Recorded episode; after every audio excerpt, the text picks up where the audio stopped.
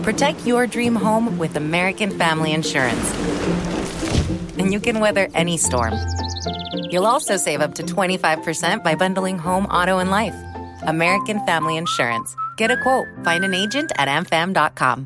Products not available in every state. Discounts may not apply to all coverages on an auto or home policy. Discounts do not apply to life insurance policies. Visit amfam.com to learn how discounts may apply to you. American Family Mutual Insurance Company, S.I. and its operating companies, American Family Life Insurance Company, 6000 American Parkway, Madison, Wisconsin. Ang pagkakaibigan daw ay isang kaluluwa na naninirahan sa dalawang katawan. May mga bagay sa mundo na hindi mo nagagawang sabihin sa pamilya mo o sa mga mahal mo sa buhay, pero nagagawa mong isang guni sa isang kaibigan. Sila kasi yung tao na nandyan para tulungan ka sa mga panahong nahihirapan ka. O kung hindi naman, ay hihiga sa tabi mo para makinig sa lahat ng mga bagay na nais mong sabihin. Sila yung hindi mo kadugo, pero handa kang damayan sa mga panahong pakiramdam mo ay tinalikuran ka na ng mundo. Ang kwento po natin ngayon ay bilang pagtugon sa kahilingan ng isa sa ating mga viewer. Ito ay ang kwento ng magkaibigan na nagkaroon ng magkasalungat na kapalaran. Ngunit sapat ba ang inggit para kitilin mo ang buhay ng taong minsan mong naging kasangga sa iyong mga problema at itinuring mo pang matalik na kaibigan? Bago ko po simulan ang ating story, sa mga bago po sa channel ko, please hit the subscribe button at pakipindot na rin po ang ating notification bell para ma-notify kayo sa mga bago nating upload na videos. Si Wayan Mirna Salihin ay pinanganak noong March 30, 1988 sa Jakarta, Indonesia. Siya at ang kanyang kakambal ay anak ng isang mayamang negosyante. Taong 2007 ay nakapagtapos siya ng high school at nagdesisyong mag-enroll sa designer school sa Billy Blue College of Design sa Sydney, isa sa pinakasikat na designer school sa Australia.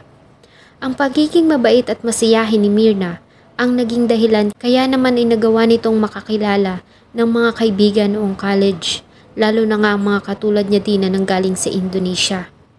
Isa sa naging matalik niyang kaibigan ay si Jessica Kumala Wongso, na galing din ng Indonesia. Subalit na makapagtapos ay nagdesisyon nito na manatili sa Australia at nagawa nitong makakuha ng Australian citizenship. Si Mirna naman at ang iba pa nilang mga kaibigan ay bumalik na ng Indonesia. Ngunit sa kabila nito, ay nanatili silang in touch sa pamamagitan ng social media at phone calls. Sa Indonesia ay nagawa ni Mirna na makakilala ng isang lalaki na si Arif Sumarku at nagplano silang magpakasal at bumuo ng pamilya.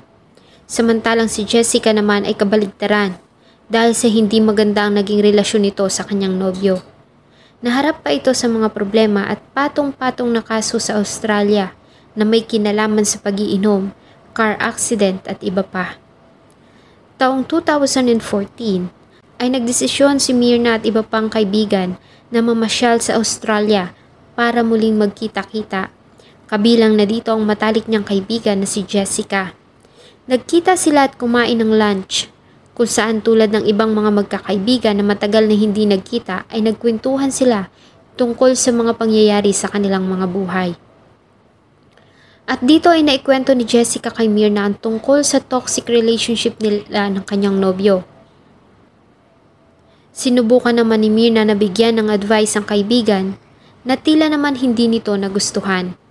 Nagalit ito at bigla na lamang umalis ni hindi nga nito nagawang mag-iwan ng pambayad sa kanyang kinain. Dito na nagkaroon ng lamat ang pagkakaibigan ng dalawa.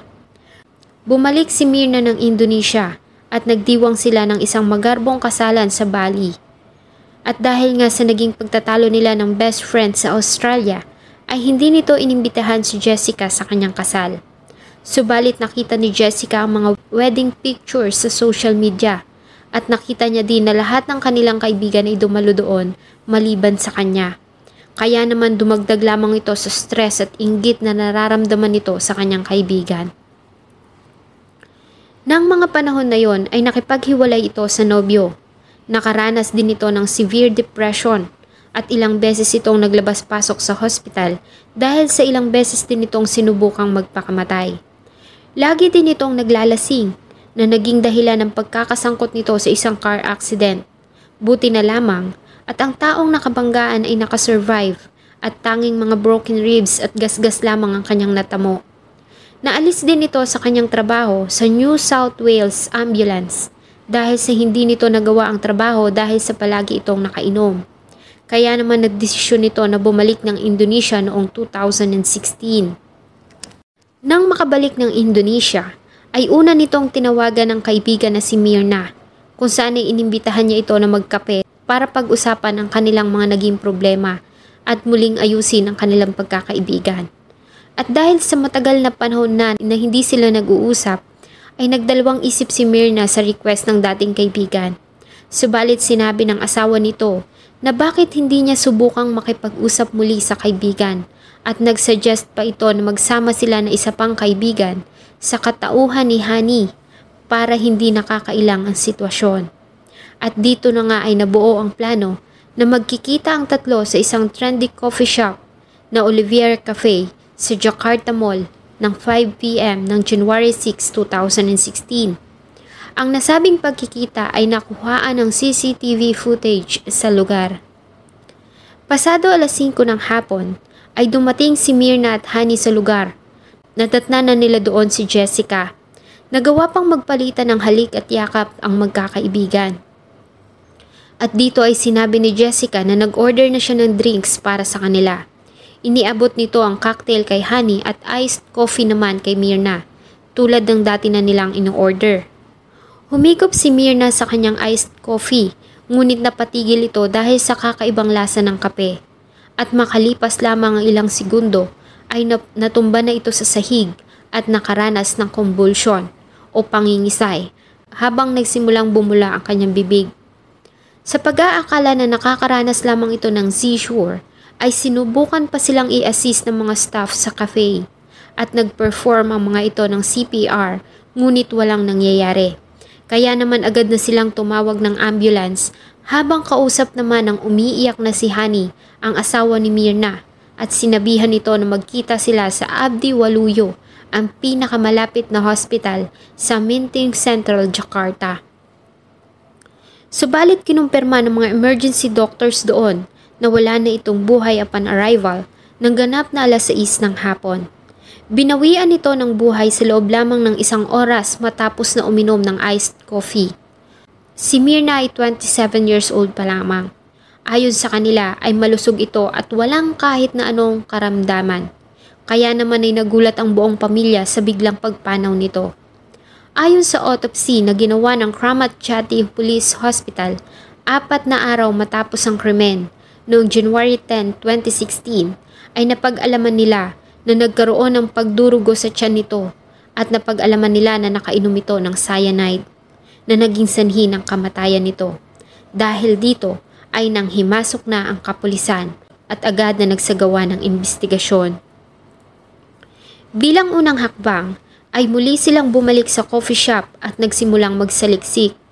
Tinignan nila ang lahat ng mga equipment at supplies. Ngunit sa kanilang pagtataka ay 10 mga customers ang kasabay ni Mirna na umorder ng iced coffee nang mangyari ang krimen, ngunit wala sa mga ito ang nagkasakit. Sa kanilang naging panayam sa mga staff ay sinabi ng mga ito na tila kakaiba ang mga naging kilos ng kaibigan ni Mirna na si Jessica ng araw na mangyari ang krimen. Pinag-aralan ng mga pulis ang mga kuha ng CCTV sa loob ng cafe para kumpirmahin ang mga naging statements ng mga ito. Sa kuha ng CCTV noong January 6, 2016, ay nakita nila na dumating si Jessica sa cafe ng ganap na alas 3:30 ng hapon. Umupo ito sa isang lamesa ngunit muli ding umalis. Makalipas ang 40 minutes ay muli itong bumalik, ngunit may dala na itong 3 shopping bags na punong-puno ng mga sabon.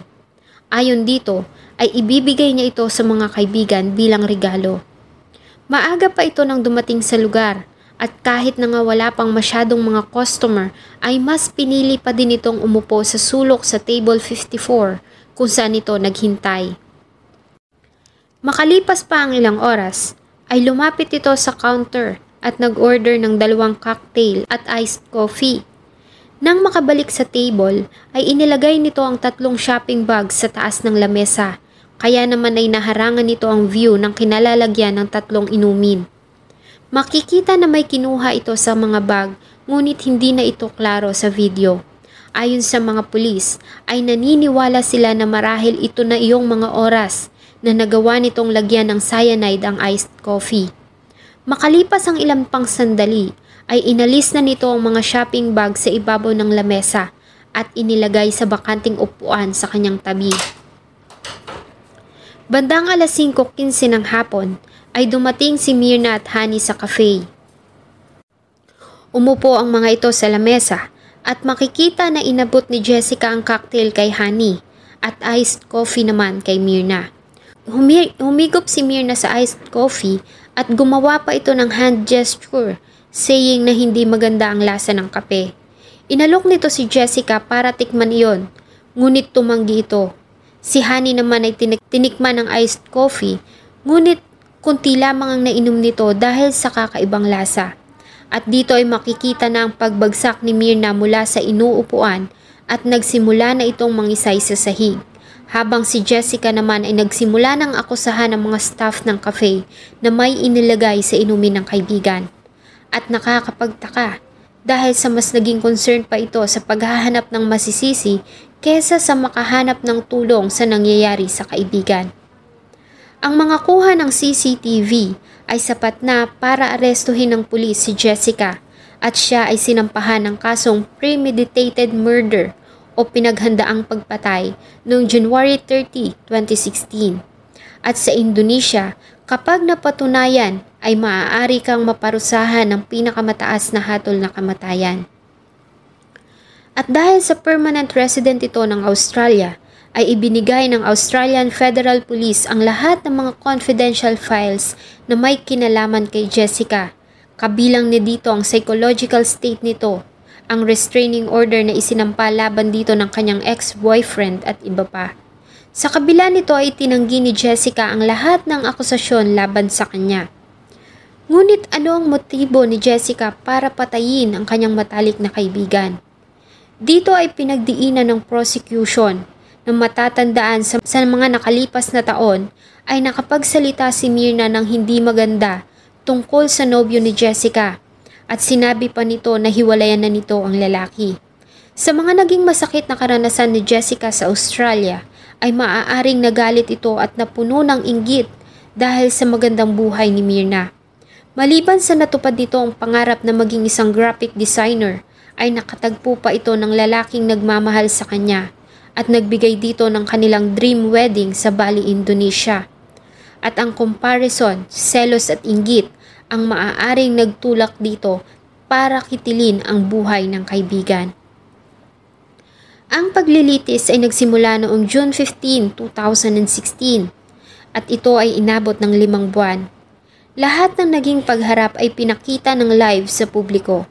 Noong October 27, 2016, ay naglabas na ng hatol ang hukuman kung saan ayon dito ay napatunayan na si Jessica Kumala Wongso ay guilty beyond reasonable doubt sa kasong pagpatay sa kaibigan nitong si Wayan Mirna Salihin at nahatulan ng 20 taon na pagkakakulong.